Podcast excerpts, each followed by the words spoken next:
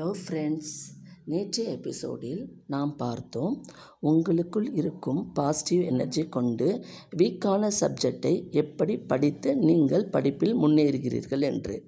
இன்று இன்னொரு டிப்ஸுடன் ஆரம்பிக்கிறேன். அதற்கு முதலாவதாக குரூப் ஸ்டடீஸ் பற்றி கூறுகிறேன். குரூப் ஸ்டடீஸ் என்றால் என்ன?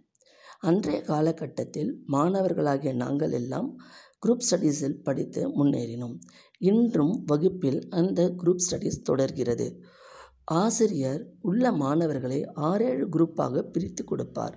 ஒவ்வொரு குரூப்பிலும் ஐந்து அல்லது ஆறு மாணவர்கள் இருப்பார்கள். ஒவ்வொருவருக்கும் ஒரு லீடர் இருப்பான். அந்த லீடர் உங்களை வழிநடத்தி செல்லுவான். உங்களுக்கு தேவையான அனைத்தையும் நீங்கள் அவனிடம் கேட்டு தெரிந்து கொள்ளலாம்.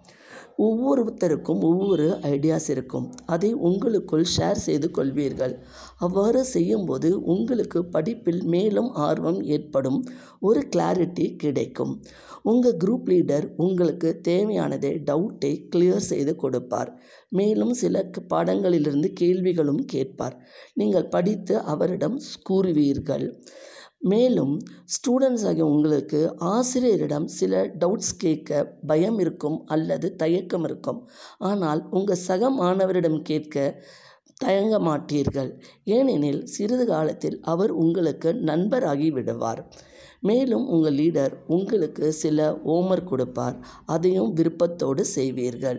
இவ்வாறு குரூப் ஸ்டடீஸ் மூலம் நீங்கள் படிப்பை தொடரும் பொழுது உங்களுக்கு படிப்பில் மேலும் சில ஆர்வங்கள் எப்படி படித்து முன்னேற வேண்டும் எவ்வாறு மதிப்பெண் பெற வேண்டும் என்ற எண்ணம் ஏற்பட்டு இன்னும் அது மேற்கொண்டு படிப்பை படிக்க உதவியாக இருக்கும்.